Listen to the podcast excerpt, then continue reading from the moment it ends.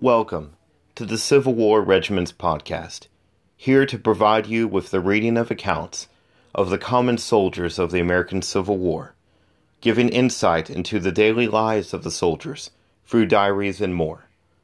The primary source of these entries are from the outstanding Time Life series Voices of the Civil War.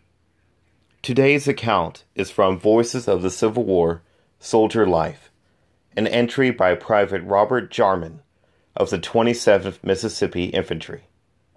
A three year veteran of the Army of Tennessee, Jarman was one of only four men left in his company by the end of the Battle of Nashville in December 1864.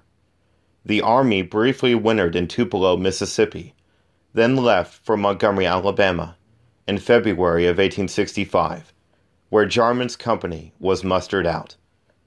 According to his account, even mustering out was an ordeal. We moved out to Montgomery, Alabama, where we were encamped out beyond the State House, and were told not to cut any timber in the woods where we were, as it belonged to a crippled Confederate soldier, and that there would be wood hauled us.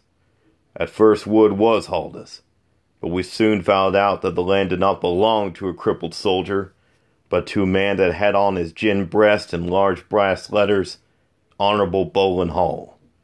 But we did not think him honorable, for while we were there, there was a long rainy spell, and it rained very hard, and he would not even let the men at night sleep under his gin house, or in it.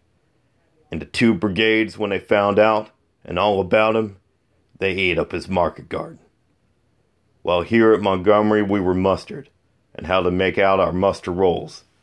Then Lieutenant Welch of Company L, 27 Mississippi, and myself put on our nicest clothes, blacked our shoes, and we went to Mr. Hall's house and asked for the use of a table in his back hall to ride on. When we were told that his daughters were at home that day and to come next week and he'd accommodate us. When told the urgency of the case, he said his daughters were at home and shut the door in our face and then we were forced to go more than a mile through hard rain to Montgomery to do our writing.